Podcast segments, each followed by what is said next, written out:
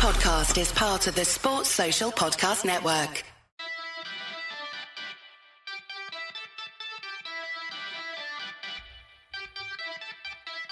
Just off mic, me and Adam have been comparing our bad weeks at work. But sitting down to do this, we've come to a realisation. At least we're not employed at Goodison Park, desperately waiting for Andre to pick up the damn phone. See, people, things can always be worse. Welcome to the Anglo-Italian Pod. As always, my name is Rory, and I'm joined by my very good friend... Adam. Rory, it has indeed been quite a tense and tough week, but at least we can unwind and talk about Coppa Italia, transfers, and a hell of a lot of football this weekend. So, more importantly, mate, how are you doing? Um, yeah, I'm good. I am good. I'll definitely be glad to see the weekend. But there has been like a lot of football that's been easy to ignore, like the Coppa Italia. We always try and keep yes. an eye on it, but it sneaks through there. Uh, the Carabao Cup was pretty uneventful, but we will talk about it. And as you said, mm. there was a lot of business in the transfer window, mainly from England, uh, mainly from Southwest mm. London. But we will be talking a little bit of Italian transfers with yes. that as well. And to join us, we do have a guest that we've been waiting for a very long time to have on the show. Uncle Sharma, Inter, Interista and Calcio expert, will be taking us through the transfer window and looking forward to the Milan derby. So, Adam, I've not asked you how your week was, but we need to get to the break so we can bring in Uncle Sharma. Is that okay? Let's do that. Okay, we will see you, listeners, after this break. My name is David Artell, and you're listening to the Anglo-Italian Pod.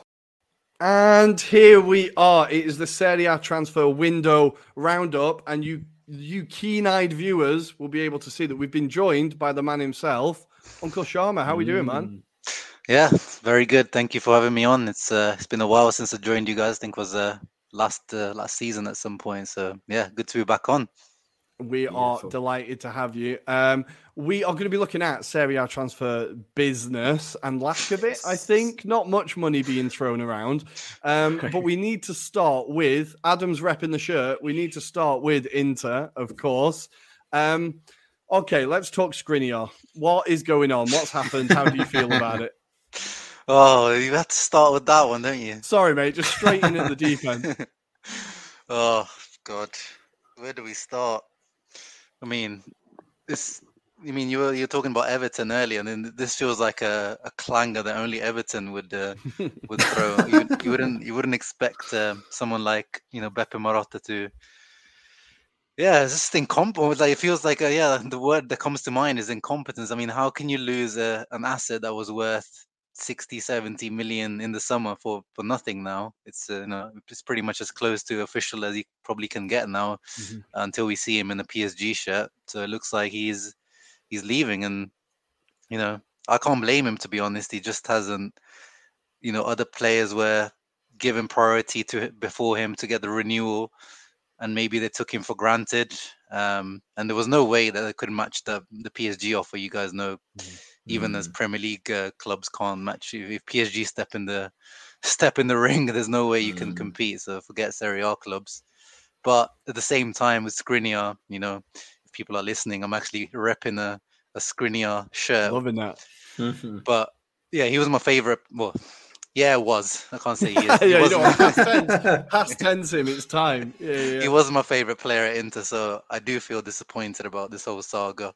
I thought he was going to be the future captain, or like you know the permanent yeah. future captain.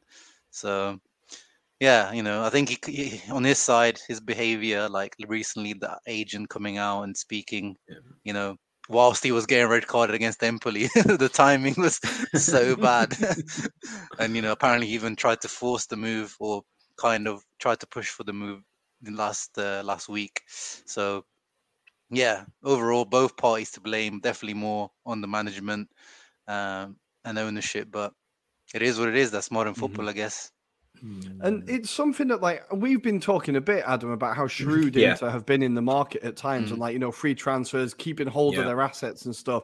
Why do you think this one has kind of slipped through the net? And it is it a, a kind of sign of things not being quite right at the back in general? Yeah, as I said, I think they just didn't. So last season, um, even though everything was like, you know, it looked like a mess, but in the end, we had managed to renew. Lautaro renewed, uh, Barella renewed last year, mm. and uh, Brozovic. So those three main, like the core, uh, the core of our team, I would say, is Lautaro, uh, Barella, uh, Bastoni, Brozovic, and Skriniar. I would say like those are like, if you ask Inter fans, those are kind of like our five untouchables. They're like, you know, mm. you can sell anyone else, but just don't touch those five. But management clearly maybe didn't see Skriniar like that, because if you guys remember a few years ago, even there were even Spurs came to like, you know, negotiate. You know, Conte had him benched for a little bit. Um, so it seems like they've never considered him an unsellable. So, and then this past summer, you know, P S G mm. came, and um, if they had the price was right, he would have been gone. So I think it's maybe the just management just didn't see him as important as maybe us Inter fans mm. saw him. Um, they saw him more as a expendable.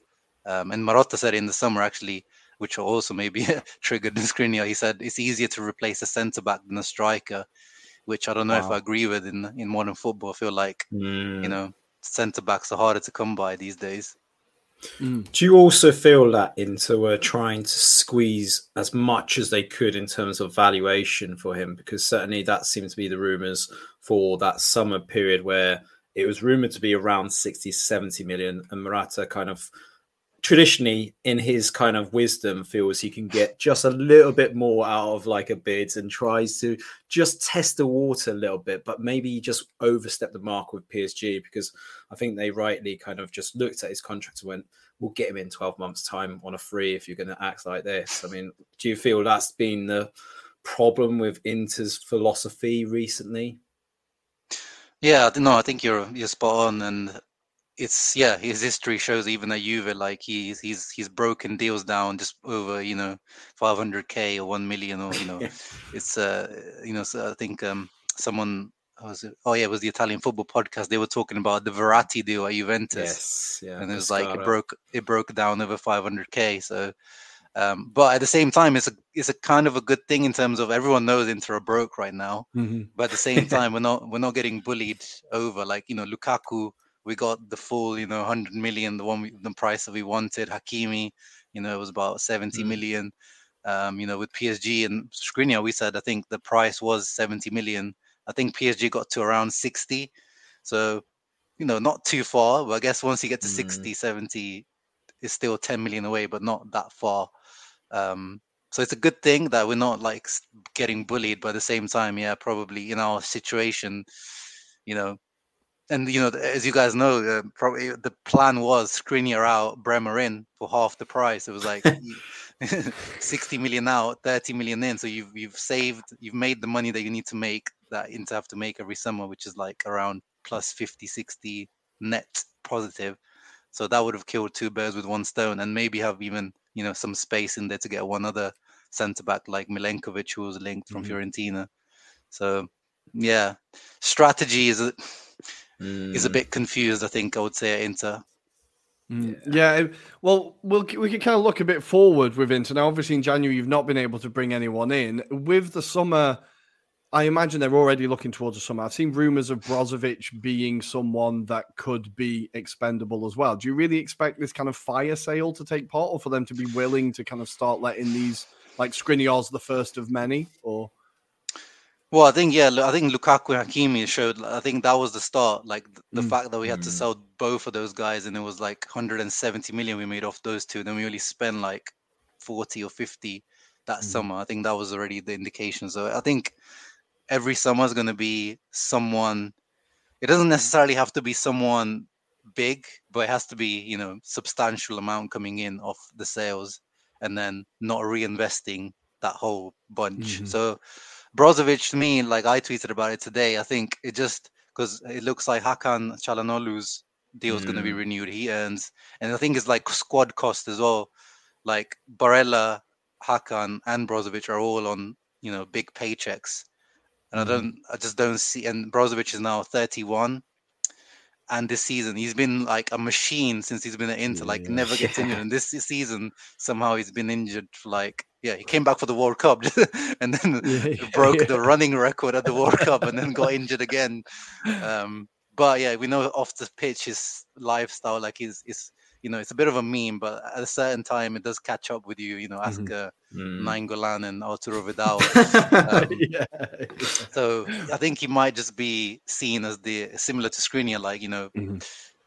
his, his salary off the books, and, you know, if whatever we can get, you know, it might be the time. And Hakan's really stepped in so well in that role. Like, mm-hmm. I never expected mm-hmm. him to be the regista. Like, I really, yeah. like, I'm not even, like, exaggerating. I haven't really missed Brozovic. Um, I mean, mm. we need him, like, numerically, yeah. but he's actually been really, really good. So I think Inter board, I can imagine them saying, like, we've got Aslani coming through. He's already, like, yeah, the vice yeah. uh, in that role. So, yeah, he might be that guy, I think. Damn. Well, we're going to move on from the depression for you and kind of churn away towards other... Thank you. I can feel the mood getting down. What we're going to do is we're going to talk about the transfer window in Italy in general. Oh, yeah. That's so, you know, positive. So well. Much more joyous. Yeah. So I think, um, well, there was, uh, I think, thirty, forty million in jet in total spent, yeah. right, across Serie A. The record Whoa. was nine million, right? Um, then we're going to talk about... Sorry, One thirty-one. Chelsea yeah, we're going to talk about how how Chelsea well have outspent everyone, but in Serie A, there's not been much movement. But which mm. team do you think has has possibly done the best business, or are kind of the winners from this transfer window? Hmm, it's it's, it's really hard to pick. You know, as you said, there's not many teams that have done much. But when I was looking earlier, when you sent me the question, I, mm-hmm. I took a look and. The one that kind of I feel like they've done something, or they've done what's needed, I would say. I like what Torino have done, to be honest. Mm-hmm. So Torino brought in um, Ivan Ilic from Hellas Verona, who I really like. I wanted him yeah. as like a potential rotation option at Inter. And I think, you know, he's Serbian and, you know, he's got that connection with Juric, who's, you know, mm-hmm. these Balkan players. Um, mm-hmm. And then they've got Ronaldo Vieira from Sampdoria, so the other day as well, who was kind of like an up-and-coming talent a few years ago. And then he just kind of lost his way in a, mm-hmm. in a poor Sampdoria team. So, yeah, Fiorentina did okay, I would say. Like, they brought in Sabiri and Brecalo as well. Um, but, mm-hmm. yeah, apart from that, I can't really see... like a real winner from this transfer window. What do you guys think? I kind of agree with your Torino shout. I think mm. those the Vieira and um, Ilic deals are really, really good. I think Gravilon is a player I've heard of. I've not seen much of, but what I've seen... Former Inter youth. He's fairly... I feel like he's fairly adept. He's a decent like addition. The only mm. thing for Torino, I was quite surprised they sold Lukic. Now, I know when Premiership mm, money yeah. or Premier League money comes knocking, you can very rarely turn it down, but I think that could be a big miss for Torino, yeah, but a very right. good buy for Fulham. But I think Torino are the closest to kind of a team that have done good business. Adam, I think you wanted to throw in someone else? Yeah, I'm going to put in Spezia, which probably will be like, what the fuck? But um, especially when you consider they sold Kivor on a profit. Um, they reinforced with likes of Shukovsky as well as Shmorodov, who hasn't had a great spell at Roma, mm. it has to be said. But the, we noticed something in him, the Uzbek mm-hmm. kind of Messi. There's something in him. There's got. I didn't realize he was twenty-seven. I know. I thought he was he's aged. He's aged quite a bit in that time, unfortunately. But I do feel like we were talking about Spezia and how they need to reinforce that kind of team at the moment, because they just seem like they're spiraling down. And last week, if it wasn't for Dragovski, then they probably would have lost by more, a bit like the Salernitana, basically, style team. Um, but the other one I want to kind of shout out is Napoli, just purely because they managed to keep their players. For mm. me, that they're like we're talking about Italy and their finances generally, like the fact that they've been able to keep it. And I think they've only brought in the likes of Berezinski and Gollini. Gollini's a weird one on loan. That but is yeah, an odd one. Sigru went to um, Fiorentina, which was a bizarre one as well in that place, because I thought he's like that typical, you know, thir- late thirties goalkeeper that would just stay and be a backup, you know, and turn up for one match in a blue moon. But yeah, Gollini obviously seems to be loving this kind of loan rotation at the moment. So he went to Spurs, then came back to Italy, and then don't know what he's doing. But again, Berezinski is another classic kind of solid fullback. He can play either side, as proved with the Poland squad. I think he's really good, underrated at Sampdoria, but we know about Sampdoria as well. But yeah, they're, they're my shouts anyway. Nice. I think that's, yeah, the winners in general, I think that's good. We need to talk about losers, and I think one of them might have already been mentioned, but Sampdoria are looking even more in trouble now. There's been rumours that they have to make a certain, and it's ten million euros by like within thirty-six hours. Otherwise, they get a points deduction that will take them, well, to the bottom of the league if they're not already there. Um, what do we think of Samp this season, Uncle Sharma? It's been it's been coming for a while this season, right? Yeah, no, they've been they've been really bad like, for a few seasons and just escaping relegation just based on their quality, just being slightly better than the other relegation teams. But yeah, this year has just caught up to them. They've got so much drama off the pitch as well, which I, I mm-hmm. think is also contributing to the um, yeah the, the drama on the pitch. And then, you know, Deki Stankovic, obviously Inter legend, um, mm-hmm. was even briefly linked with Inter when mm-hmm. Inter was struggling at the yeah. beginning of the season. Um, But yeah, I feel sorry for him. It's somewhat, I feel like, you remember like how Shevchenko came in last season to Genoa. It reminds me of like that. Like it's an unsavable situation, and it's just, you know, not the greatest first, you know, bigger job in Europe to take after, you know, it's yeah, just a lot of meh basically when you when you watch when you watch Sampdoria. Um, I just don't know what their best formation is. I don't know, you know, who their real best player is now. Like Quagliarella obviously is just dusted now, unfortunately. I I do, every time I see him on my screen, I like glance. I'm like, man, that guy is still going. Fair play. It's insane. It's insane. Nice. So, are, are there any other teams that you think beyond Sampdoria that you think they could have or needed to do more? Yeah, I think uh, A C Milan. I think. You know, they're they're going through this slump, and you know they have the, the new ownership. So you thought, I mean, I don't know if they actually really needed to, but you know, you would think you would have thought that they would have done something because they didn't do too much in the summer either. Mm-hmm.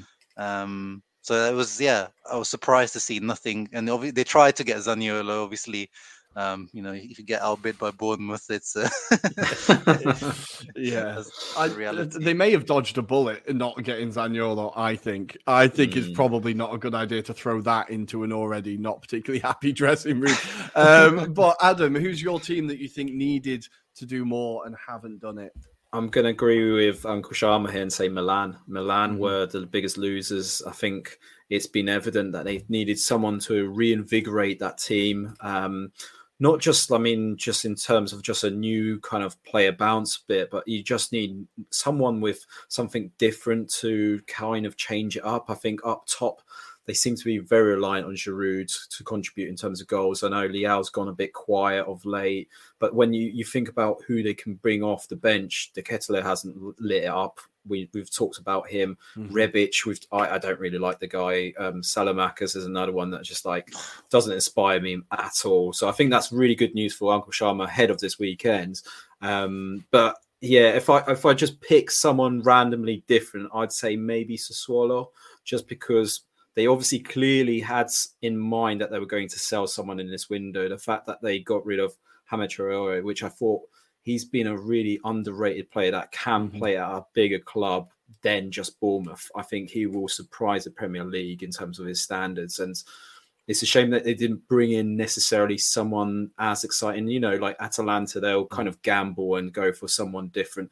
And maybe that's what they lacked. And I, I do worry with Sassuolo sometimes. They sell these talents and it takes about nine months before you kind of see the next kind of strength of players coming through. So I, I do wonder whether they'll get dragged into that bottom of the table fight. But yeah, just for something different to swallow.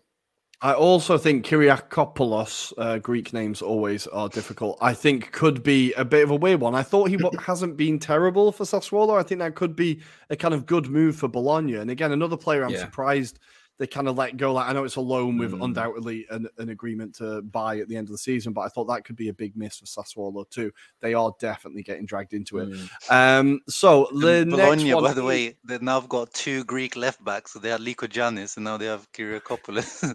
I think they're the only two Greek people in the Serie A. They're just sticking together, just follow each other around.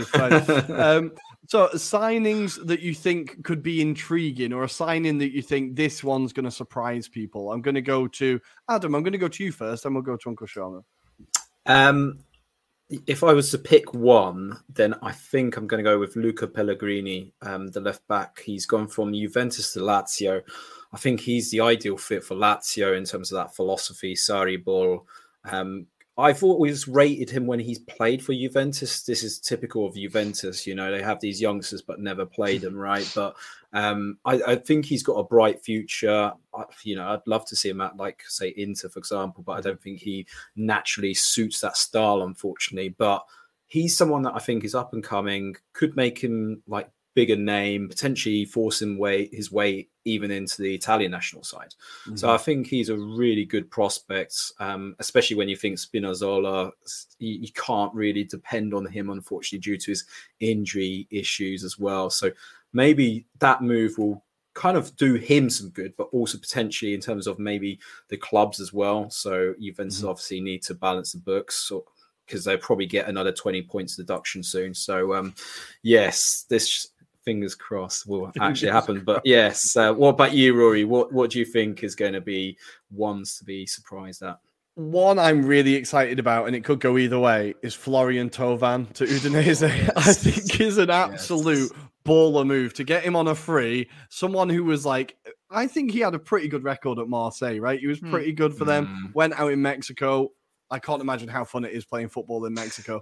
But now coming back, and Udinese, like, obviously De La Feu's kind of out for the rest of the season, right? He's got serious injuries, mm. so they've had to replace him. Oh, really? Um, I think he's out for a very long time, and that's what they kind of like brought him in for. And um, I think he's a, a striker that could really, really be like, it would be so classic for him to do well at Udinese. I think they tend to have that random player who's kind of looking for one last job, and I'm excited yeah. to see Tovan kind of tear it up. And Serie A is the home of like old players, right? It's where they all come back and do quite well. So I'm excited about well, that one. He's only thirty. He's not that old. I thought he was older than that. I no, thought he was older I'm than just that. Okay. Now. So bad. That basically means he's got another loan move to Watford at some point, yeah. right? Yeah. He's still got a year in the Championship. It'll be fine. It'll be fine. Nice. Uh, Uncle Sharma, you're one to keep an eye on. Um... I think I would. I'm gonna go for Bayrami. He's going to Sassuolo. Um, nice. He, he's another one like um, that was. You can see his his level is probably a bit higher than uh, than Empoli. So I'm interested to see. Mm. And I think he is like a good replacement for both. Yeah, I don't know if he's gonna be which which position he's exactly gonna play in. But you know, both they lost Raspadori in the summer and uh, Traore now, so I could feel like he could be a good replacement for either of those, right, like on the left mm. or like behind the striker. So I like it. I like the Bayrami move. Nice. Okay, and the last one is a signing that's definitely going to flop, a signing that is going to be an unmitigated disaster. Again, Adam, I'm going to go to you first.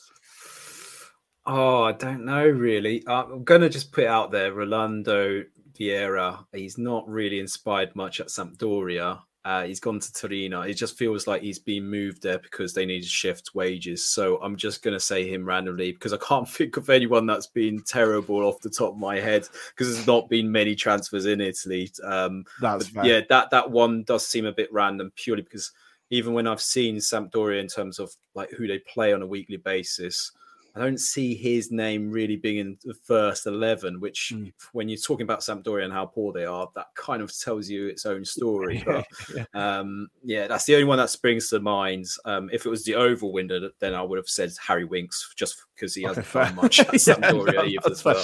But, Still yeah. Sampdoria. I like it. Um, Uncle Sharma, what do you think? I'm just going to say Tovan just to go against you. One of us will be right. One of us yeah. will be right. Yeah. Nice. I'm going to go Gollini. I'm going to go Gollini. Okay. I'm going to say Ooh. he gets like a collective five minutes in goal or one cup appearance or something. I feel like we're not really going to see him. So I'm going to say Gollini. Um, but that is the transfer roundup. As we said, not much business in Italy. We do kind of need to talk, though, about the Premier League and compare it to European leagues and where they've put European football. So obviously, Chelsea spent more than all the other five leagues combined, and I got very angry about it on Monday's show, and will continue to get angry about it. But where does this leave European football? Where does it leave Serie A? We've seen things, uh, we've seen, I saw a table or a graph released today about Serie A being like the like in terms of followers online and its marketing, it's like lagging way behind La Liga, mm. Bundesliga, and like barely ahead of Ligue one. Like, so where, what is the state of Serie A and what do they need to do imp- to improve the league and improve its profile? It's a big question, but I'm going to put Uncle Sharma on the spot and say, where the hell do we go from here? Because it feels like Serie A is in a bit of a mess at the minute. I mean, I'm not even on the spot because it's something that, you know, I think as Serie A fans you'd be speaking about for ages. Mm-hmm. Is like, mm-hmm. you need to do this, and it's obviously starts from the stadiums, which is not even a Serie A problem. It's like, you know, mm-hmm. they need to change the legislations and like the red tape in Italy, which is, you know, absolutely ridiculous. You know, you've had you've had so many of these foreign owners come in. They try to build a stadium and they just get, you know, told, mm. no, we have to check. We have to do this. We have to do that. Like, you know, the Roma owners. Remember, Palotta came in. The the previous Roma owners. His his main objective was, I'm gonna build a stadium in Rome, and the guy left without even one brick being put down. Yeah. And Comisa's going through the same issues with Fiorentina. Like Inter and A C Milan have been trying to bloody. Either you know, this, renew, renovate the San Siro, or just build a new one, or mm. like there's still no decisions being made. I'm going to have grandchildren by the time I think a decision is made. It's just um, that's the big issue, first of mm-hmm. all. Um, and then, yeah, marketing, as you mentioned. I work in marketing for my day job, and yeah, it's just not good enough what Serie A do, like in terms of mm. just amount of content they create and just the quality of the output and English content as well. Obviously, you need to be speaking English. Yeah, for, some of the stats the and the the metrics they put up just make me laugh so much. Like the widest ratio time and something. Absolute like, width. The... Absolute width. Absolute width. It's an absolute. Yeah, James it's an absolutely brilliant one. It's an absolutely brilliant one. But it feels it feels a bit mad for a league that has, like we were talking about it, Adam. But it has like yeah. the history. It has the like. the aesthetic, prestige, it has yeah. the huge clubs. Like, mm. it just feels mad that they're not able to maximize on this more. Like, I feel like the Bundesliga do it a little bit better. It's just that it's dominated by Bayern, so people kind of lose interest. But it Serie A also has the competitiveness back. I think yeah, it's like the yeah. most competitive league in, well, in out of all the top five leagues by far. Like, what do you think, Adam? Yeah, I think so. When you look at even the teams that go up from Serie B, like the teams aren't struggling as they used to. Mm. Traditionally, it would be like they'd always be in the bottom four, basically. They're always the teams that come up. Generally, unless they've got really good backers, they would mm-hmm. generally be in the bottom four of that table. But yeah, like you say, it's a lot more competitive. And I probably allude more to Uncle Sharma's point around the marketing bit and say we haven't got a lot of astute people that kind of do these deals or just generally sell Serie A abroad. Like they don't do a good enough job. So we've got this rumored kind of Morgan Stanley investment of one mm. billion on rights, for example. But it wouldn't surprise me if they don't future-proof that deal and just allow Morgan Stanley to just invest it. And then there's the question of how does that get divvied up by the clubs? So you can imagine some of the big clubs are going to want to have higher royalties, a la, say, Juventus, who say, mm-hmm. yeah, we've got twenty-six thousand subscribers on Sky, therefore we should be getting all of this mm-hmm. money. I mean, this is the problem. You've got to make sure it's fair and it's in a structured manner. But also, like Uncle Sharma alluded to, you also have to make sure that money goes to the bottom roots of football in Italy, which we know notoriously is very underdeveloped. The pitches are terrible, st- stages, one aspect, but just making sure that grassroots, that people are being encouraged to play football a bit more regularly mm-hmm. so that that new development comes through in Italy, because you can kind of see it even with the youth team in Italy, that they are sort of starting to pick off Italians that are kind of half-half. They've been born mm-hmm. in different countries, for example. That's not a bad thing, by the way, but no, it is no. just the state of it is at the moment that I think Italians are starting to see that struggle where a lot of other nations have gone through that pain. So th- it does need some kind of reorganization, localization, and you know, it's a typical Italian thing. We're, we're good at moaning about things, but we don't actually get things done, basically. Yeah, yeah. So it could be ten years before you see that actually come to fruition as well. Yeah, it's something Nesta was talking about this week as well on Bobo T V as well. I think he was talking about how the youth players aren't getting a chance within Italian clubs and how Serie C and Serie D mm. like does not match to the third and fourth division in England. Yeah. Like it's not even. I've been to Serie D games and Christ alive, it's properly, properly like dog and duck stuff. It's a bit mad. Um, but yeah, hopefully we'll see what happens with this investment deal and if it can be improved. But I just find. At least the league is entertaining to watch at the moment. I think if it was in this state and it was still being dominated by Juve, it would be particularly, particularly galling. But There is news that they could have an extra points deduction, which is a nice little bonus. Uh, what I, I'm going to go, Uncle Sean, what do you think the odds are of this? They're saying a twenty-point deduction that will put them bottom of the league. Oh, yeah. I mean, I've been saying this to Juve fans from the beginning. This, the the the capital gains one, they've got the fifteen points they've already mm-hmm. got. I was surprised about that one because that one, yeah, even after reading the um, explanation, I'm not. Like, obviously, as an Inter fan, I'll be like, you know, I'm happy and everything, but I just, it's hard to really prove, you know, because there isn't actually a rule around capital yeah. gains. And mm-hmm. so it's, but yeah, the other stuff, like the, the, the wages under the books, under the table, like that one was clear. Like, you know, you're talking about fraud there. You're talking mm-hmm. like, that's really serious. So I always said from the beginning, don't worry about these fifteen points, worry about the next ones. Because, yeah, the next one, I yeah. think, is going to be the, the big one. Um, and then, other than that, then there's more after that as well.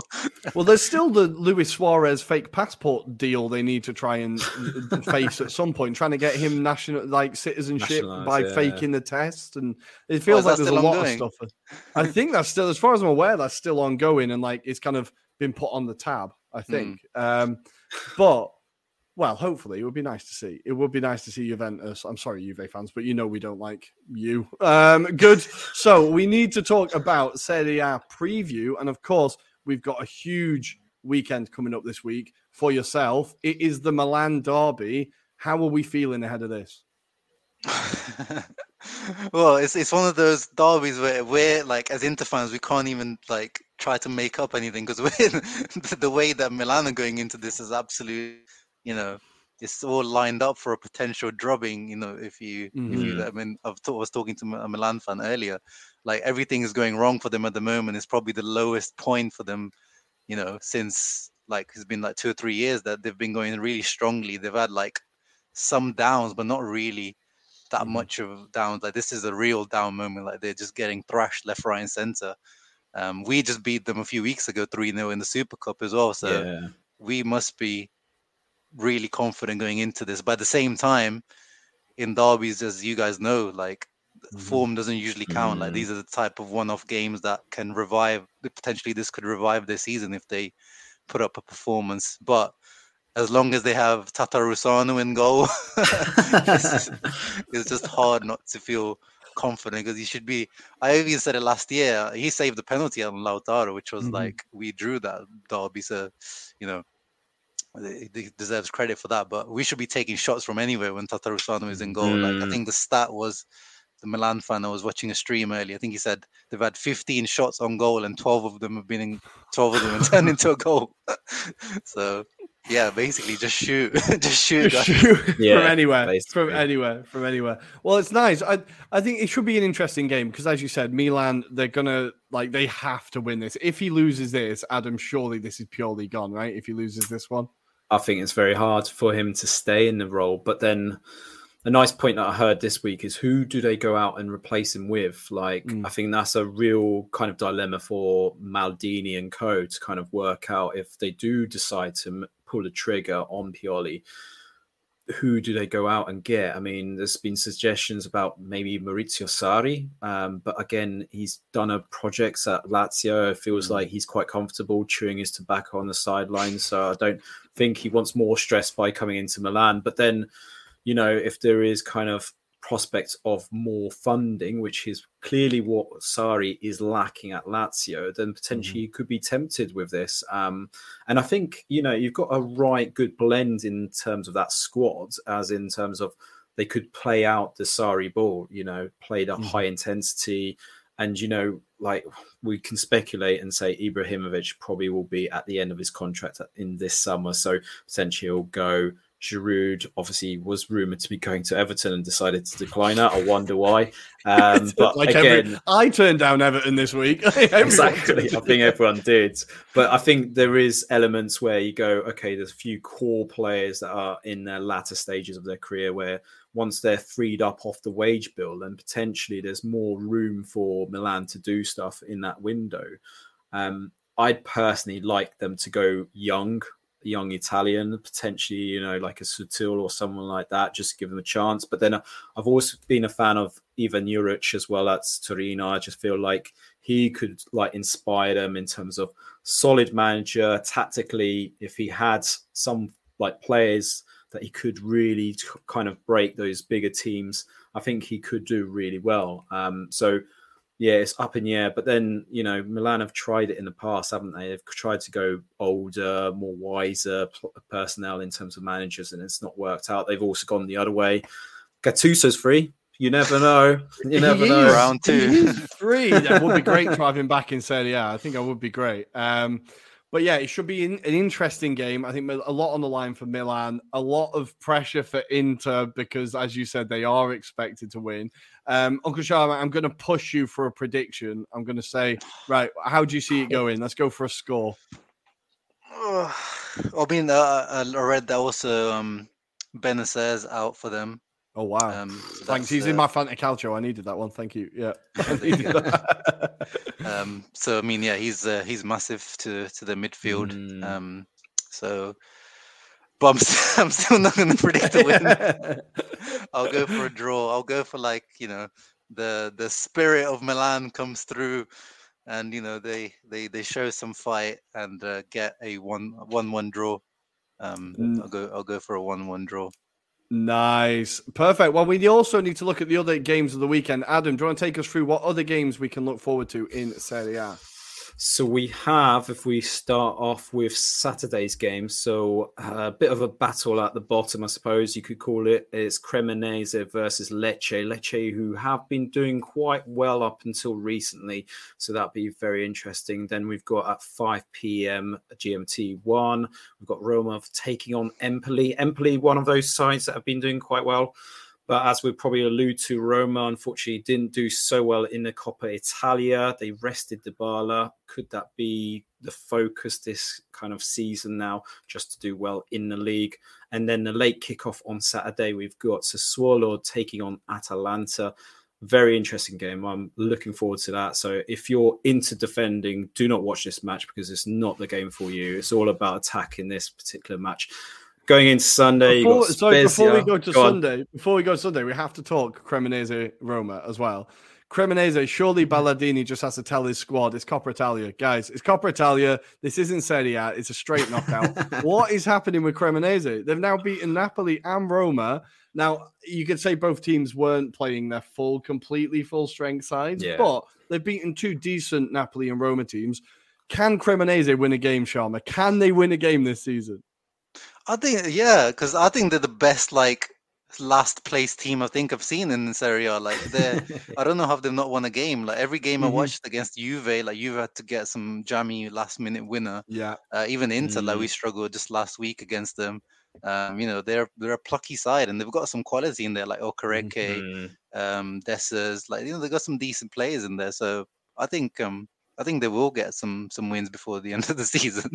I really hope for their sake, because that is going to be that record will never be beaten if they don't win a single game. That record will never be beaten. Nice, Adam. Take us into Sunday. So Sunday we have got Spezia taking on Napoli at eleven thirty. Then we have got Torino versus Udinese, and then in the late kickoffs we've got Fiorentina versus Bologna, and then obviously the Milan derby. And then on Monday night we have also got Hellas Verona taking on Lazio, and Monza taking on Sampdoria. Monza being another side that is very interesting this season, right?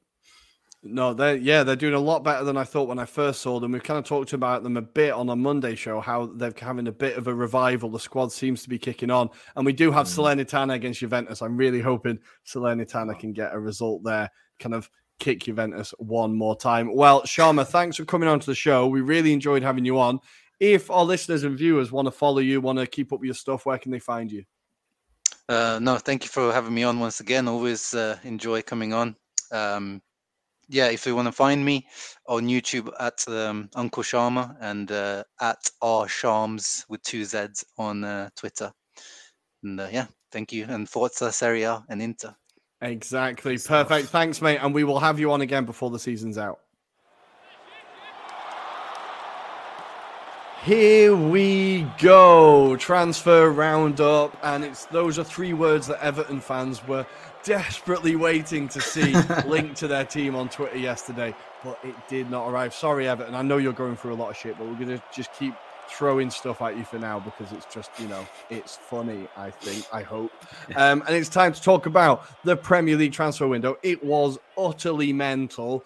Um, before we get on to Chelsea and them, we need yes. to talk about, you know, the clubs, the winners, the losers, um, who did well, who's not mm. done well, the flops and the intriguing ones. So kind of the headlines really on deadline day. I think Jorginho to Arsenal was definitely a yeah. deadline, like a headline move. We have, of course, Enzo Fernandez going to Chelsea in a world record fee. They broke the world record three mm-hmm. times in January, I think. Um, no, and the other headline moves, am I forgetting anybody? Matt Doherty. How could you Matt forget? Bloody so Doherty. Meant to go on loan, but due to a law, which meant that they couldn't loan more than eight players, he had to have his contract terminated to make him move out to Atletico Madrid. And I think he's wow. got the dream scenario. He's out of Spurs and he's at Atletico Madrid, that getting paid su- to be a footballer as well. That right? is such an upwards fall. It's insane. Yeah. And it's also, incredible. I think Spurs have like let, well, now there's a reason why, but they've let go the wrong left back, left back, left back, right back. Right, right back, back, technically, right yes. Back. But it's because nobody wanted Emerson Royale, obviously. Um, but Clearly. I feel like they've let the wrong one go, and this could be, it's a bit of a silly move from Spurs. What do you think? I feel like he's not going to set the world alight, but he's a decent Premier League player. No, I did have a look at the responses to that move on Twitter, and there was a lot of baffled Spurs fans mm. going, like, scratched heads, memes, and stuff like that. Like, they couldn't work it out. I think... as well, like considering he was an Arsenal fan in his youth, um, he clearly won over okay. the Spurs fans by just kind of being himself. Appreciate he was maybe not at the level of maybe where Spurs desire to be, but I think when you compare him to Emerson Royale, I think he was more of a trusted player in comparison. But mm-hmm. you know, they got Porro in, which was the most important thing. That's what they wanted to happen. I think Conte probably would have wanted that to have happened as well. Um, mm. So on the balance of play, yes, they've probably done the right thing in letting him go as well. Um, because, yeah, there's no point having an abundance of right backs, right? I think that's the big issue you've got. You just accumulate players, a bit like Chelsea, right? So, um, mm. yeah, it, it's a difficult one. It is a real difficult one, but fair play to him for actually going to somewhere like Atletico. Um, I don't know if you saw the conference, um, but he was automatically hounded by Atletico player negative style. What do you think about this? And he kind of went professionally, went, you know, you can play nicely, but you don't necessarily win all of the time. So I know as a footballer, it's all about winning. And nice. yeah, fair play to him. Let's see how he does in La Liga. I think he'll do well, definitely. I feel like there's a there's a real positivity about Irish football at the minute, and this is part of it. Like Doherty going out and playing in a huge club in Spain and getting that like Champions League football and doing all that, and I think it could be a really good move for him. I'm like really mm. genuinely happy for him. The other headline moves uh, kind of on deadline day, I think it was deadline day, Weston McKennie to Leeds, I think is a yeah. very, very clever signing. I think he's a player that obviously has a relationship with um, Tyler Adams. At the World Cup, yes. they were very good together. Um, all they need now is Moussa, who is looking for a move to the Premier League, so maybe yeah. they could get a, an all-American, American. all-American midfield. Um, but... I think that's a very clever move. I think we talked about it kind of briefly on Monday, I think, where he said, like, where we said for Juve, they never really found a role for him. They never really managed to fit him in properly. He didn't fit in properly. Yeah. I feel like at Leeds with someone like Jesse Marsh, I think they could, if they have him in that kind of like number eight kind of role where he's able to shuttle, I think would yes. be really, really good box for box him. Box to box style, I think. Yeah, box to box. I think he would do really well. Offer that bit of quality. I do worry mm. about Leeds not having m- maybe a striker. I think that was yeah. probably what he wanted to get in. But I think you're right. Weston McKennie can fight for the ball. He can certainly add some quality when it comes to the final third as well. So, mm-hmm. you know, he's not afraid to be on the score sheet himself. So he will be there contributing, I think. And yeah, we'll wait and see. I think there's a, still a lot of doubters about Marsh and his style. because I think they're still hung over by Bielsa ball, to be fair. So I think that's the only problem. Yeah, that he's not sat on his bucket, basically. So yeah, yeah, get back on your bucket. Um, another transfer that we were, we kind of talked about it with Uncle Sharma, but now we're talking about it from a Premier League perspective. Uh, Sasa Lukic to yeah. Fulham. Adam, what do you think of this one? I'm really excited about this one. Yeah, as you alluded to, I think that's going to be a big miss for Torino. He added goals, solid midfielder. I was gutted that we didn't see much of him at the World Cup, but certainly from a Torino mm. point of view, he plays really well. It's interesting that, you know, Fulham have taken this approach as well, because they are kind of near the cusp of the European spots as well. So is this the push to get them cemented into a Europa League spot now? Um, he certainly at, mm-hmm. like ticks a lot of the boxes. He's going to fight for the ball. He's a typical Marco Silva man as well. I think he will fit in really well into the Premier League. Um, yeah, Rory, what about you? What, what do you think about him? I'm really excited about him. I think this is such a, yeah, it's a very like ambitious move from Fulham, where they're not like, because I think you could, you could expect them to be like, okay, let's not change anything. We're seventh. Yeah. This is going really well. Let's see what happens. But they're like, no, we can actually, we're looking at sixth. We're looking at fifth. Mm. And we're going, if we are clever here, we can push. And for them to come, this is their first season back in the Premier League, right? They got promoted last year. Yeah. For yeah. them to go straight, well, where they are now is incredible. But if they somehow yes. went straight into Europe, that would be like, you know, I think like Ipswich were the last team to do yeah. that, maybe, if you know what I mean. Like, it would be a genuinely incredible season, or even more incredible season. I think Sasha Lukic, you're right. He's really like, he's, he's able to find the goal. He's like full of energy, yeah. very technical, like very like physical. So I think the Premier League isn't going to be a thing where he's like, I think the physicality of the Premier League gets overplayed, but it yes, is a physical yeah, league. Yeah. It will be like, it's not something he'll struggle with. I think he's just a very, very clever signing, and mm, they've done very definitely. well to bring him in. Um, elsewhere, we wanted to kind of, I don't want to talk about them yet because we're going to get onto them. So I'm going to say another signing I wanted to talk about on deadline day was, where's it gone? Hamed Traore at Bournemouth. Yes, let's do that. Hamed Traore, you were talking about yes. him with Uncle Sharma. What can we expect from him? High energy. I think he'll add a lot of quality. I, I, I'm maybe a bit surprised that only Bournemouth went in for him, if that makes mm-hmm. sense, uh, given the fee as well. So it's rumoured to be around twenty-five million plus add-ons, which again might accumulate to up to thirty-five mil as a total fee. I think that's a real good bit of business by Bournemouth. Certainly cements them in terms of like being in the Premier League. Definitely, I feel like he's going to add that bit of quality, a bit like Sasa uh, Lukic, where we're saying he's going to contribute in terms of goals, but also do the tracking back. I think he mm-hmm. he's very much under the radar. He did a really good job at Sassuolo. One of those that we've we've said, and I said it. I think he could have played for a even better side, potentially like an Inter or someone like that on his day. He has got the qualities. Um, what about you? I mean, you've seen him probably more closely than myself, but I mean, again, you probably rate him as well.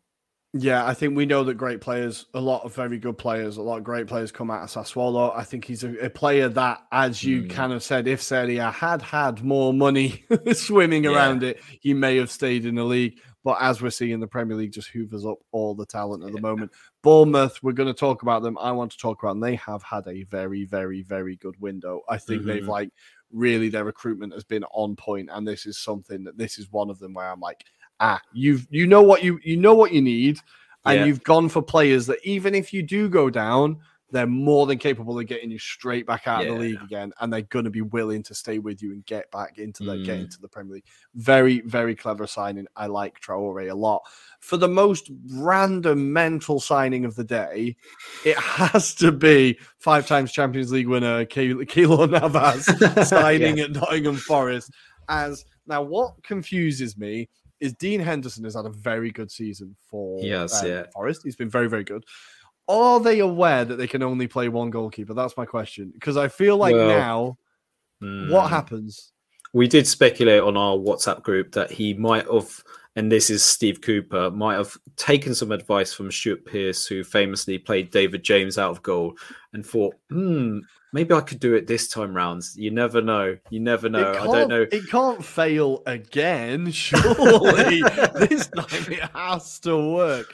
Um, yeah, maybe he sees a target man there. I'm not sure. It's an interesting one. I think Keylor Navas, maybe with their eye on next season, maybe with their eye yes. on like, yeah. you know, Henderson is going to go back to United. They need a keeper. United are going to be doing everything to keep hold of Henderson, I would think, exactly. rather than going out and buying another one. So, yeah, I think maybe kind of, and having someone with that much experience, maybe not in relegation battles, but having that much experience in winning games is going to be exactly. so key around the dressing room, and someone for them to be like, holy crap, this guy has been like at the top of the game. Exactly. Right? He's exactly. been one of, part of one of the greatest teams of all time. Like, I think it's a very random, incredibly random, but very nice. But then I was going to also add, it. potentially, do we feel that maybe he's bought, been brought in because there might be a little niggle with Dean Henderson, hence why he's not mm. really trusting Wayne Hennessy, as we saw in the True. E F L Cup. So potentially, maybe this mm. is a bit of shrewd signing by Forest. They did have to balance the books, it has to be yeah. said, and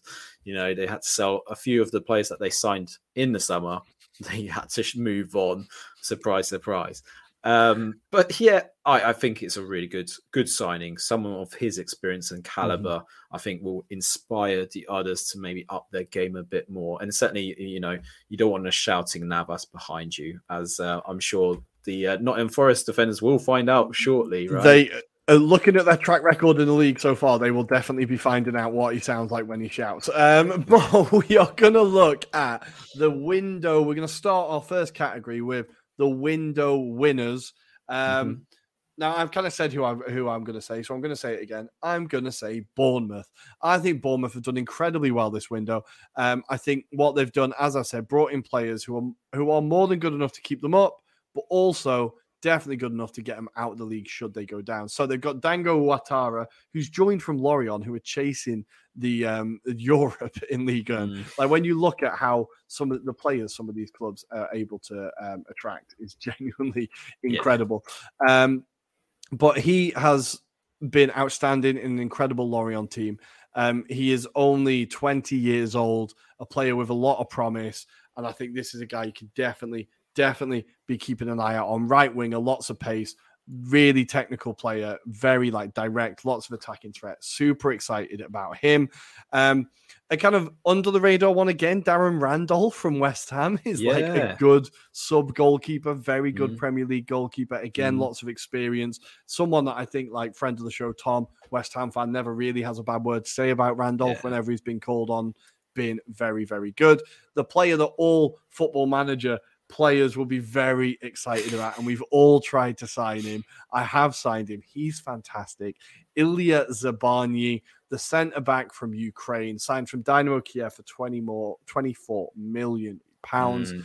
This guy, his ceiling is ridiculously high. Um, I think for a centre-back, he's like just one of those great ball-playing defenders, really good with yeah. his feet, but physical, tall, able to dominate the air, dominate the like the game. I think this is a very, very clever signing. And in my F M save, he was fantastic for me for Arsenal. He cost me a fortune. He cost me more than twenty-four million pounds. I'll tell you right, that. Okay. So Bournemouth have definitely got a bargain. But this is someone that I think, again, we're going to be looking and going like Bournemouth this year. They've been shipping a lot of goals. They have had trouble kind of, you know, um, yeah, keeping it tight at the back. Again, yeah. he's a young player, so it's going to take time. But I think with an eye on the future, and with even with an eye at the second half of the season, I think he could step in and just kind of like it, he, we Blossom, could see him yeah. smoothly take over and just mm. kind of find his feet in the Premier League. I'm really excited about this signing for Bournemouth fans.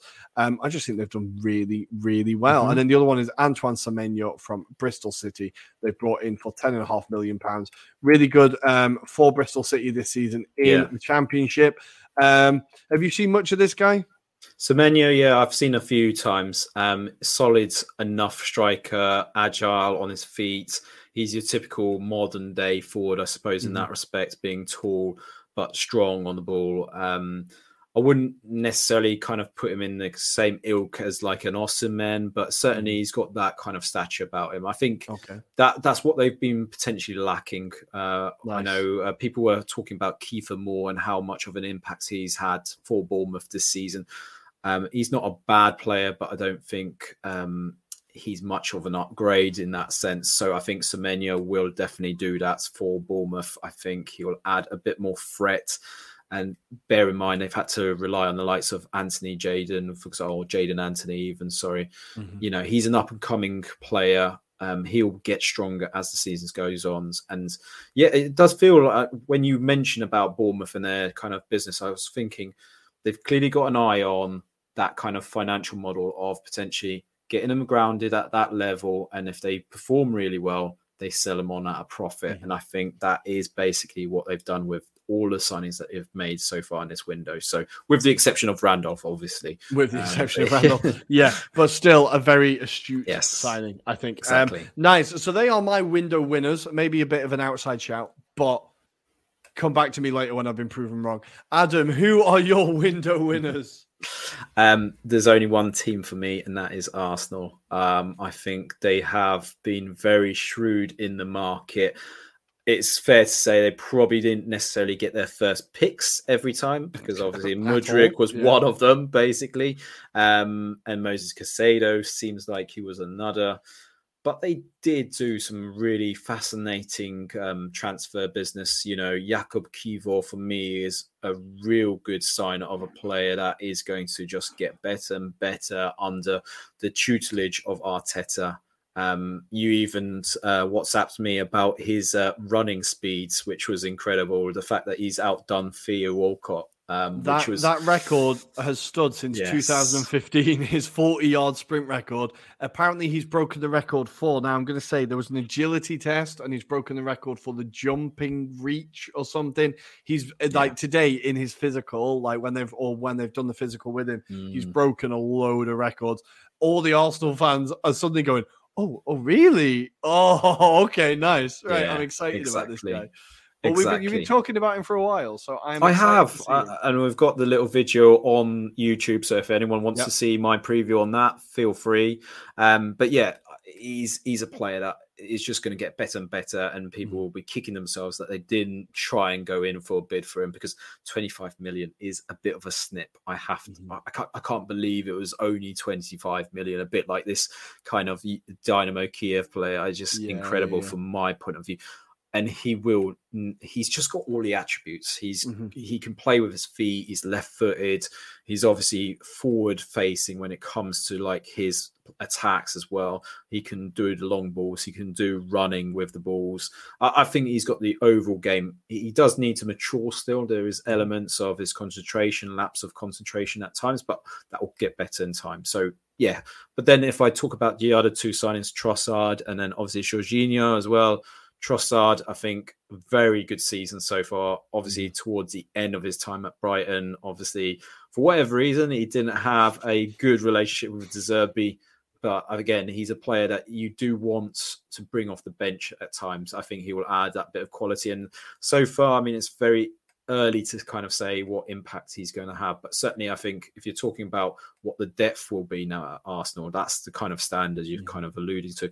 And Jorginho, you know, I think for like even a six-month gap, if you want to call it that, I think he's going to help maintain the levels, offer that kind of, I suppose, fight in that midfield. But he's been good at his role at Chelsea for years. He's done it at Napoli. Um, just don't get him to do any of your penalties, Rory. That's all I can no, ask. No, just you. for the love of God, yeah. let's just keep Saka on penalties, please. Keep Saka on penalties. I can't be doing with that nonsense. I think Jorginho's a really interesting one. It's a really interesting yeah. one because Arteta has wanted him for a very long time. He tried mm. to sign him. He was trying to get Pep to sign him at City. And then he was trying to sign him... Um, when he first came to Arsenal, he said, I want Jorginho, and they went, Pablo Mari on loan? like, yeah. So it's kind Not of like, it wasn't really, but he's a player that Arteta has talked about a lot in the past as well. Um, Gunnar Blog, who's just a fantastic um, Arsenal kind of journalist, um, he was talking, uh, he found an extract from an interview, and Arteta was talking about his philosophy in football and what he wants from his midfielders, and the example he used was Jorginho. He said, yeah. this is the player, this is the role I want. They tried to get him from Napoli, and I think what we've done very well is the the backup. As you said, we didn't yeah. get our first targets, right? We don't get Mudryk, which I was, I was slash am very annoyed about. I was like, damn, mm. I really wanted him. It, even that cameo for Chelsea against Liverpool, I was like, frig, this guy's really good. Yeah. I really wish we got him. But then you look at Trossard coming on against United, and he was unbelievable. He was fantastic, managed to keep the ball, gave that like the way he keeps the ball, his touch is incredible. Mm. So I think what we've done really well is gone, okay, it doesn't matter necessarily if we don't get our first target. Obviously, that's who we want. Yes. But we already have a plan for someone else who can do the job as just well, as well. Mm. Or just about as well. And I mm. think that is what, like, Arsenal Twitter obviously is like uh, as reactionary, if not more reactionary than every other football fan Twitter. But yeah. um, there was a lot of Arsenal fans being like, Jorginho, because it's not the shiny toy that's sixty million and that, that's yeah, what people of course. want, right? I honestly, when I saw the rumours, I was like, yes, good, yeah. okay, perfectly sensible deal. That is absolutely sensible. That is the player that we need. And I thought on Monday, I was like, oh, he can't really tackle. And I looked and I did a bit of research. I was like, is that fair? His defensive work is fantastic. His yes. attacking output isn't that great because that's not what he does. He doesn't do those yeah, exactly. killer, like he does the killer through balls every so often, but what he mainly does is that metronome ticking over, keeping the possession, keeping the ball yeah, moving. Exactly. But his defensive output is fantastic, and he mm. can do that at times. He doesn't have pace. That does worry me, but at times he can do that defensive midfield shuttle job on his own and just cancel yeah. out, cancel out attacks and keep. And I think as terms of like, if we have to, and I hope we do at some point, move on from Thomas Partey because I am increasingly uncomfortable with him being in the team, um, especially in light of the Greenwood r- stories today. It yes, just definitely makes yeah. me feel even more, even even more, reminds me how disgusting it is Partey's playing for Arsenal. If we have to get past him, mm. Jorginho is not a not a bad replacement at all. Exactly. Um, so I think it's a very, very good replacement, very intelligent business. I'm happy to take the winners. And also, we just need something to get through us to get us through the next. Exactly. Season. I don't care beyond that. Yeah. I don't care beyond that. It's a one and a half year contract, option for another year. If we'd done a Willian and offered him four years and been like, right, well, exactly. Just, I think the, the length of contract has shown that we've not like what once bitten, twice shy. You're like, ah, not again. We're not exactly. doing that again. So and as you allude to, I think you'll probably pulse him in and out of particular mm-hmm. games. So I don't think yeah. he'll be necessarily suited for a midfield that's going to be full of energy, for yeah, example. Yeah. But he can obviously sit there, and certain matches where there's probably less of an attacking threat, he can just sit there, mope up, and then carry on. And do you know what? Even for the big games, there will be occasions where you just need that bit of experience, yeah. potentially on those European nights. That's going to be critical. Yeah. So, you know, even if we're not talking about you winning the title, Champions League is definitely mm-hmm. there for next season. So, yeah. again, I think he's going to be critical for that kind yeah. of experience anyway. That's for sure. No, definitely. And just last thing on also, I think our bench now, if you look at our bench compared mm. to like a year ago, it's suddenly looking very, very good. Night got, and day. Like Kieran Tierney, Kivior, uh, Tomiyasu, you got Smith Rowe, you got Vieira. Like all of a sudden the bench is looking, you're like, okay, Trossard. And you're like, yeah, oh, exactly. okay, this is where we needed to get to, where it's for so long I've been looking at the bench and, and trying not to look at the bench when the Arsenal lineup comes up. So I'm like, Christ, we've got one plan here and that's it. Exactly. And now it feels like, okay, we've got that depth. Maybe we can do the Europa League, Premier League, Europa League, Premier League thing and mm. not completely collapse. And I think that was all that mattered for Arsenal in this window, is get the depth. Just get yes. that depth so that we can rotate, because what we're seeing at United is that he's not able to rotate, and that's going to come back and bite him in the arse yes, because exactly. they cannot rotate players. But we're going to move on from the window winners and we're going to go to the window losers. We're going to have to fight over who says it first. Everton. Uh, no, sorry. Uh, is there, before we get on to Everton, is there another team you want to throw their name into the hat of like the losers? Yeah, I, I was debating about Everton being one of them, but the second one is Liverpool. They're mm. rivals. I, I genuinely feel like you, you already see it on Twitter, et cetera, how negative they are feeling about their club at the moment. Especially, it doesn't help by the kind of form that they're in, but certainly there doesn't seem like there's a lot of future thinking with their signings at the moment. I know they've got Gakpo, good player, but unfortunately I don't know if he necessarily solves the problems that are there for Liverpool. Not now. I think he doesn't solve exactly it now. exactly and there's, there's a number of positions, but the main one that Liverpool fans have been crying out for is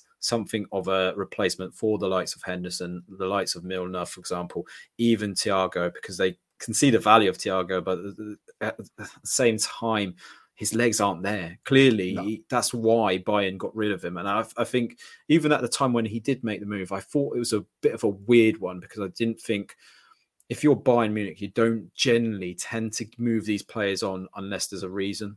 That mm-hmm. That's the thing. And for me, I just feel like, yeah, I think Klopp got sold on this idea that he fits the philosophy. Uh, and and I, yeah, I feel like Klopp's almost lost his way in the market as well. I don't know what you feel about this, but certainly there's one element to say that he hasn't had the backing, right? But the second point is, if you get the backing, you want to make sure that they're the right types of fits for your squad. Mm-hmm. And I don't know about you, I just don't know where they kind of fit. Even when we're talking about the summer, like Darwin Núñez, I mean, I don't know what necessarily he solves. I think there's a good play in him, in him, and it's going to take a summer or two before you get the best out of him. But again, when you're talking about Klopp's style, he's always bought players that are ready to fit into his molds. What, what do you think anyway? I think, yeah, Núñez is an interesting one. I think, again, I'm still fighting his corner. I think his goal record actually yeah. isn't that bad. And people, like, football obviously is turning into a meme contest of, like, yeah, if you've exactly. got horrific misses, which he does have, instantly you're, like, the biggest flop because you've not, like, exactly. I think we all need a bit more perspective in football. But I think he's actually not been that bad. I think, again, this Liverpool team, they're going through such a massive transition. and But I think the players they brought in in two years... will go, ah, that's why they did it. That's clever. It's just for right now, it does look pretty grim. They could have gone for the midfield. They could have reinforced the midfield. They should have. Or actually, they should have. I don't know if they could have. Um, and they're definitely, like we said before, putting all their eggs in the Bellingham basket. I think Liverpool definitely, they're missing out on Europe next year, right? I think that's all. I think so. And you could have got, I mean, we're saying that they couldn't have got the players. We're not saying Amrabat could have couldn't have done a business like for that midfield. I genuinely Anahi, think Liverpool are skint, though. I genuinely think they're skint. I think they are but, like hmm, properly skint. I, I, I, I get that. I definitely get that. I think the fact that it's thirty-five million, wasn't it, on Gakpo, mm-hmm. and they said that was it. That was their business yeah, yeah. done. But when I look at the transfers that were done, so Anahi, for example, a player that we did rate in this World Cup. I think he has a lot to offer. He kind of fits that build of young, exciting yeah, midfielder, yeah, yeah. right? Are we saying that he's not an upgrade on, say, Milner, for example? Yeah, I, I, I would have said he adds energy to that midfield. Um, and he's probably a bit stronger than Harvey Elliott, right? Mm-hmm. So, again, yeah, I yeah, just yeah. think he would have been a nice player. But Amrabat as well, I, he's saying we couldn't have got like some sort of a negotiation with Fiorentina yeah. to say, here's twenty million, maybe an extra ten million added on if he does X amount of appearances, for yeah. example. And he's someone that maybe not necessarily would be on the first team sheet every week, but he does you a job over mm-hmm. the three years, for example. Yeah, so yeah, again, yeah. that that's the thing I think they lacked the foresight is it's not necessarily about exciting players. It's about players that do a certain role, and I, mm-hmm. I think that's what they're missing. Um, you know, that's the same philosophy with Spurs right now. They're trying to get these exciting yeah. talents, but not necessarily the players that maybe fit their system. Yeah, I think I think Liverpool are so data driven and so specific yeah. with the players that they target. Like when they they do. Like, there's clubs that just throw darts at a board. We know who we're talking exactly. about, right? Yeah, yeah. Liverpool are, like, the exact opposite. I think they are very targeted. They're very, like, with their transfers, you never really know they're happening until mm. they happen. They're very, like, even the Gakpo one, it was like, he's at United, and it was like, he's at Liverpool. Yeah. And, like, Mane, every, all of them, they kind of come from nowhere, and it's just done. And it's the exact player they want. And it's got them the success. They've won the mm-hmm. Premier League. They've won the Champions League. It's yeah. got them success. So I understand how they go and go, well, this is what, we, this is what we've done. Yeah. This is what we'll continue to do. Obviously, they've lost their head of recruitment, and that's been like a huge thing. There has mm. been a drop-off in the quality of players brought in since. But I think it's kind of very much Liverpool's modus operandi. That's what yeah. they've done over the past few seasons, is targeted, not just panicking and not just we're going, no, we need that exact player because he does this exact job and he can do this and he's got asthma and that's why we're bringing him in. No, um, but I think that is like they've been very, very good in the market like that. But I can understand how Liverpool fans will yeah. be fuming because this season is looking like a bit of a waste at the moment. Mm-hmm. The other loser, sorry guys, I've been teaching like six hours today and my voice is definitely going. Um, The other losers are across Stanley Park, of course, Everton. They managed to call up every single free agent, tried to get everybody involved. They have, but good news, they have made a forty-five million pounds profit this window. So that That's will keep the Everton yeah. fans warm at night, I think. Um, Everton. Has Sean Dyche already been let down? I, I think it was always going to be difficult when you bring him in just as the window's going mm. to be shut. I think um, there's been a lot of talk about, did Newcastle do this tactically in terms of like, in the sense of like, obviously making this bid this late in the window, knowing they probably had it in the back of their minds that they were going to sign him, but they've done it in such a way that made sure that no one else could bid for him, but also leave Everton with a really shitty situation, mm. which was, what do we do now? Like, how do we invest this now into the playing squad? And I think this is a problem. When you make that decision to sack a manager, you should have probably had it in the back of your mind. There's not a lot of days left till the window actually shuts. So they should have, in my head anyway, should have had that replacement lined up straight away. A bit like when Daniel Levy pulled out Mourinho so quickly at the time. You kind of want to make sure that you've got, or at least supporting your manager as best as you can. Mm-hmm. But also, if you if you think about the results that Everton had, you've had probably the best part of three weeks to make that decision. And you're kind of thinking, well, why did you dwell so long? Like, you could see the writing was on the wall, right? So I think a lot of the fans felt the same way about the playing style as well. It, it's a terrible decision in terms of the board, but also I don't blame Dyche. I, I think he's kind of knew what he was bringing himself in for. Um, and I think he's just going to play it the Burnley way, which is get the best out of these players. And you could see already he's doing bleep tests with the players in January, which is a bit like, yeah. right, I think he's going to shake them up and uh, make them work harder than they probably ever worked in the last five seasons, perhaps. You know, I think that's what we're talking about, because players have been accumulated over that period of time as well. So let's see what he can get out of a tune. But don't forget, I think it's not necessarily a bad thing that he doesn't bring in players, because it's all about the impacts of those players. And I think Sean Dyche has a clear identity of what he wants to achieve and instill into this squad. So I think buy-in of the initial players gives them six months to kind of prove their worth. Mm-hmm. And again, Dyche will have possibly January wind or summer window next to kind of maybe revamp that squad. So not necessarily a bad thing, but that's why I've kind of edged for Liverpool instead of as being the losers in this window. Fair. Yeah, sorry, Toffees. I really hope it goes well for you, but just after this weekend, because I cannot yeah. face us only losing to you and United. Good. Yeah. We will see how it goes. Sean Dyche is going to be so up for that one, but I think the, the atmosphere at Goodison Park is going to have to be rocking, and I just don't think it's going to be, even with a new manager. Fair. If they brought new players in and there was a bit of, I just don't, I feel like it's going to be a poisonous atmosphere, not an excited atmosphere. It'll be interesting to see. Um, but we need to move on to the next category, which is the intriguing slash under the radar transfers, ones that we're excited about that maybe people weren't looking at. What have you got mm. for us?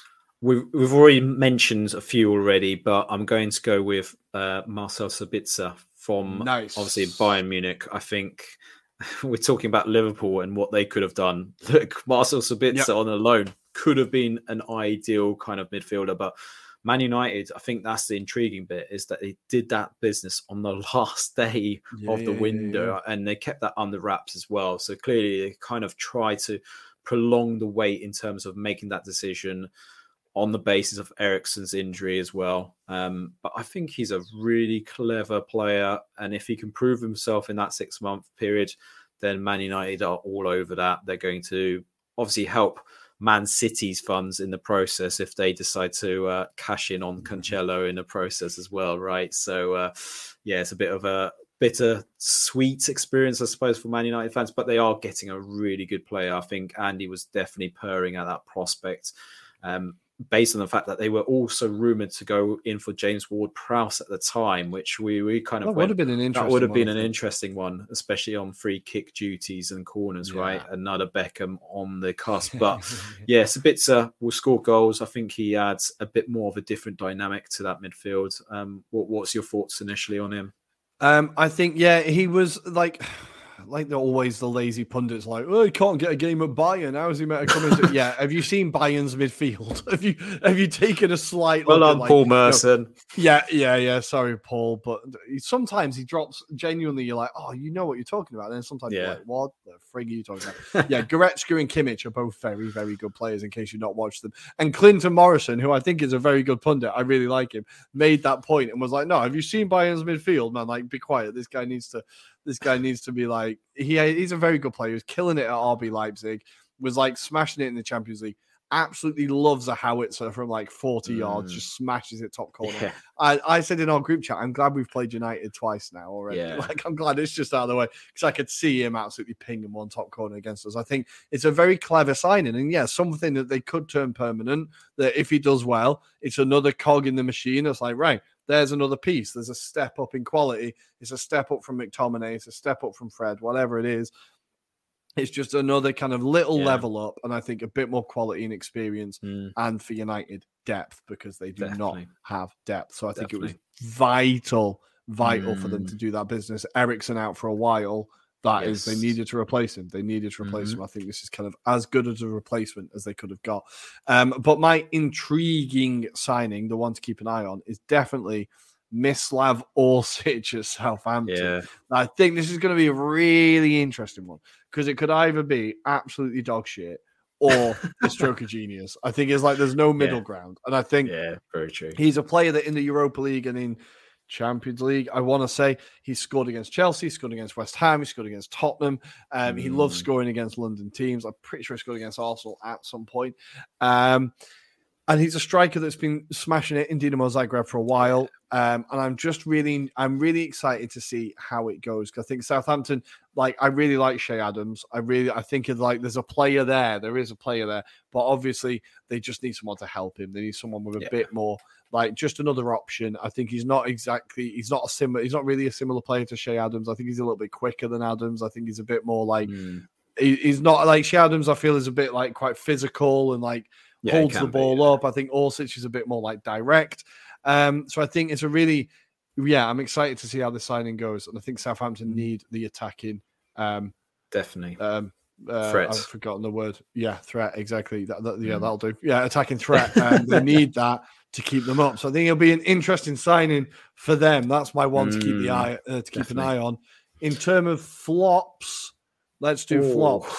I don't want to kind of steal your thunder because um, uh, I think we both agree on this one, and it's definitely João Felix from Chelsea. I think when he came in at the time, I was like, where does he fit into this philosophy? And I, I, it doesn't feel like a Graham Potter signing at the time. None I mean, of them do. None of them no, are. Of course they don't. None of them do, but...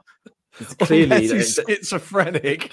I don't know what it would be because there is no plan to any of it.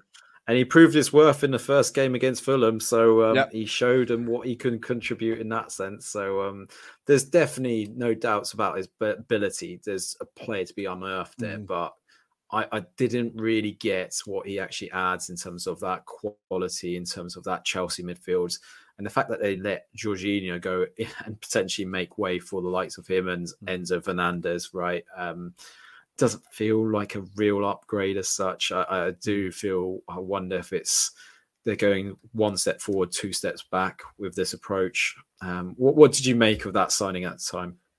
Um, João Felix, I think yeah. it was a very, like, would I have been happy if Arsenal got him? I think I would have been quite happy if we got him. If I'm totally honest, I would have been like, okay, yeah, nice. No, that is yeah, a nice yeah. signing.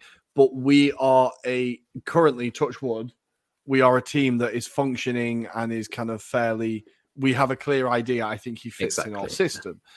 With Chelsea, they needed a striker. They've always needed a striker. Kai Havertz isn't a striker. Neither is João Felix. He's not the striker that Simeone wanted. Yeah, exactly. He couldn't make him into that player. He's the number ten. He can play left and right. He can float around. Very, very good player. But I think what we're going to see is that he needs time to get into the league. Against Fulham, he did look good. He looked threatening. There was moments where I was like, okay, this guy, like, you can see he's a quality player. Mm. But I just think a six-month loan isn't enough for him to make a difference in yeah. that team. Yeah. And I think what you've basically got is another Kai Havertz. I think. Yeah, exactly. And it just feels like as Chelsea were across this window, it was just stealing other kids' toys. It was it like, was, yeah. oh, someone wants him, we'll have him. Someone wants him, we'll have him. And there's no real, like, how many wingers can a team have? I think exactly when I when I look at that Chelsea squad now, and they've still got Hudson-Odoi, right? They've yeah, still got Loftus-Cheek. They've still got, like, there's just so much, so many players at that club, like so many. And then they bring in like Amari Hutchinson from Arsenal. And they bring in Chukwuemeke from Villa, and they yeah. like just hoovering up players. But there's no plan to it. There's no like this is right. This is what we're trying to do. And I think what's actually happening is Todd Boehly is pissing a lot of people off. And like there was again, Gunnerblog was talking about how some owners of Premier League clubs have been complaining to the Premier League and saying, "Look, you can't conduct business this way." Yeah, like exactly. this, is, we all know that F F P is a fucking joke and it's not worth the paper mm. it's written on. But please yeah. take a look at this. And now they've really pissed off P S G because they mm. failed three times to send the correct paperwork. And the thing is, the first time is an accident. The second time is you being a prick. The third time is you're yeah. doing it on purpose. There's no way you do that three times by accident. And I think what happens is when you start annoying club owners and you start shafting over people, he'll find out it's not the N F L. Yes. It's not the N F L. It is not exactly. a boys' club. It's not a closed group. You don't have to like literally pay for entry. Clubs will refuse to do business with you. Like yeah. in the N F L, you can only deal with thirty-two teams. You have no choice, right? Exactly. Like in if clubs find you difficult to work with, that's why Arsenal stopped pushing for Caicedo because Brighton mm-hmm. said, "We told you, we're not selling him." Okay, right? We've tried. Fair play. We'll come yeah. back in the summer. Right? You have to conduct yourself properly. And if you start pissing off teams, they will just refuse to do business with you. And I think Todd Boehly is pissing people off. Yeah. Not just me, but people in power, right? People yeah, who actually exactly. make a difference. But I think, again, like if you look at objectively the Enzo Fernandez deal, right? A player that Benfica signed for for ten million six yeah. months ago, right? A player who at the World Cup was good, wasn't near player of the tournament, wasn't no. near team of the tournament. I don't think he was in team of the tournament I, off the top of my head. Um, it wasn't an out, like a, just a good player. Now they've, Benfica have done incredibly well because I said, no, pay, the release, have, yeah. the, the, pay the release fee or you're not having him, which is very good business. Yeah. But it, again, it just feels like there's, oh, well, there's no like, there's no thought behind it. It's just, okay, we'll pay it. Yeah, we'll pay it. And what it is, I sent the tweet on the WhatsApp group where it was, yeah. um, and it, I, I've got to get the guy's name because he absolutely nails it. And he says it's like someone walking into D F S and being amazed, yes. being amazed that they've just that they own twenty-five sofas because they've not had to pay a penny. But then in two years' time, they're going to be in crippling debt because they've not like they've they've got to pay it all off. It's like someone who's just discovered interest-free credit, who is an ugly game. Chelsea are not cheating. They just have an owner who thinks he's a genius because he's discovered interest-free credit. It's like Todd Boehly went to D F S one weekend and can't stop telling people how he owns twenty-five sofas with not a penny to pay for two years. And it's absolutely right. I think mm. we're going to see this down the road. It's going to come back and bite Chelsea in the arse. We're going to have to be patient, but it's going to be so glorious when it happens because we're all going to go, told you so. We told you, we told you this is not how you do it. But we'll see how Enzo Fernandez does. We'll see how he does. I think he could actually be very good in the midfield. I think he will. Yeah. And it will be a, a signing where they'll go, oh, no, that was a, that was a good signing, even if you did pay massively over the odds and you fucked the transfer market for everyone else for the next five years. Yes, like I, I think it's yeah. paying no, more I... than the top five leagues combined cannot be a good thing. Cannot be. No, exactly. But there you go. No. Two Chelsea rants in a week. Uh, they are definitely in my head rent free. I think it's fair to say. Um, nice. So that is. Oh, I've not done my flop yet, have I? Flops. Um, I'm gonna go for. Um, do I go for a Spurs one just to be bad? Go for know. it. Go on. Um, Dan Juma. Okay, I'm gonna say Dan Juma. I know he scored. Um, he got his first goal in the was it the cup? It's F A Cup against Preston. Um, against Preston, he did get the first goal. One name that we did speak offline, uh, just quickly, Danny Ings to West oh, Ham. That yes. does feel like something that's going to potentially bite them in the arse, especially yeah. with his injury record. So West Ham's problem is creating chances, I think, not putting them away. It's creating them. And I don't think Danny Ings really fixed that problem. So they are our flops, I think. But that is mm. everything, I think. Um, there was some yes. Carabao Cup action. It kind of went how we expected. Um, Newcastle into their first final since nineteen ninety-six, I want to say. Um, Manchester United first final for Erik ten Hag. Should be a good day for everyone. I'm still expecting a Newcastle win. What do you think? I'm hoping it's a Newcastle win. Um, I think... Sorry, not sorry, Andy. I'm definitely yeah, not sorry. Yeah, yeah, yeah. yeah. I, I'm hoping so. Um, it'd be nice. Semi-nice? I don't know. I think we've got split feelings about the ownership of Newcastle. But yeah, on the basis of footballing credentials, yeah, Newcastle hopefully. But I think it's Man United, I'm afraid to say. I oh, think it is Man United. Yeah, so the experience might tell. Just very quickly as kind of food for thought, if Newcastle had spent, like Chelsea had spent this January, I think yeah. the... narrative around it would be very, very different. Now, obviously, there are reasons yeah. for that because of the owners, but I think there are other reasons as to why Todd Boehly isn't being criticised as much as, say, Middle East people would be criticised for spending. Yes. Just something I think needs to be mentioned, because if Newcastle had done that, people would be losing their mind. Or City, if City had done it as yes, well, people exactly. would be losing their mind. Chelsea getting off scot-free, and a lot of the coverage is like, they've won. It's fantastic. It's not yeah, fantastic. It's not but anyway, fantastic. Right. Yeah. Basta. Enough. Done with Chelsea. We are done. We need to go to the Premier League weekend, and I need to get the fixtures up. Ah, God I'll get it. them in in the meantime. So we have got on Friday, this is evening time at eight o'clock, we have got Chelsea taking on Fulham. So Ooh. that'll be a very good rematch for João Felix if he decides to turn up for this match. Um, but then Saturday, early kickoff, great. as you alluded to earlier, Everton versus Arsenal. You're shitting yourself, but um, early kickoff as well. as well. Never back the early kickoff, right? Exactly. Oh. three p.m. we've got Aston Villa versus Leicester City, Brentford taking on Southampton, Brighton versus Bournemouth.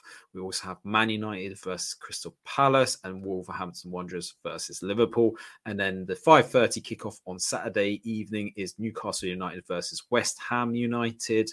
Then going into Sunday, I think you get a bit more of a fascinating matchup. So you've got Nottingham Forest versus Leeds, and that's the two o'clock kickoff, followed by four thirty kickoff, Rory, Spurs versus Man City. Can Spurs do you a favour? Probably not. They're going to they're gonna go two nil up, and they're going to throw it away again. They're going to get yeah. our hopes up and then fuck it, because that's what they do. Um, but we will see. Guys, we are done for tonight, or for today, for this morning, whenever you're listening to this. Um, Adam, anything to say before we go? And I send these beautiful people No, away. Beautiful as ever. Great to have Uncle Sharma on the show. And I'm looking yeah. forward to a weekend of football. Here we go. Nice. So, guys, as always, follow us on Twitter at Italian Anglo Pod, on Instagram at Anglo Italian Pod. Follow us on YouTube, The Anglo Italian Pod, um, LinkedIn, all them things, TikTok, et cetera.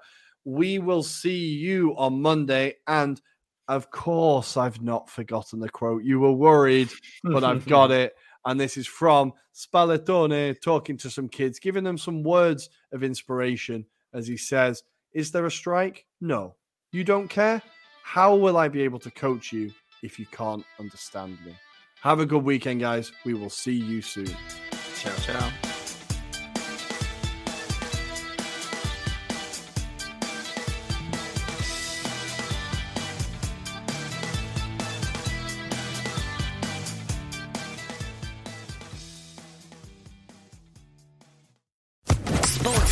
Podcast Network.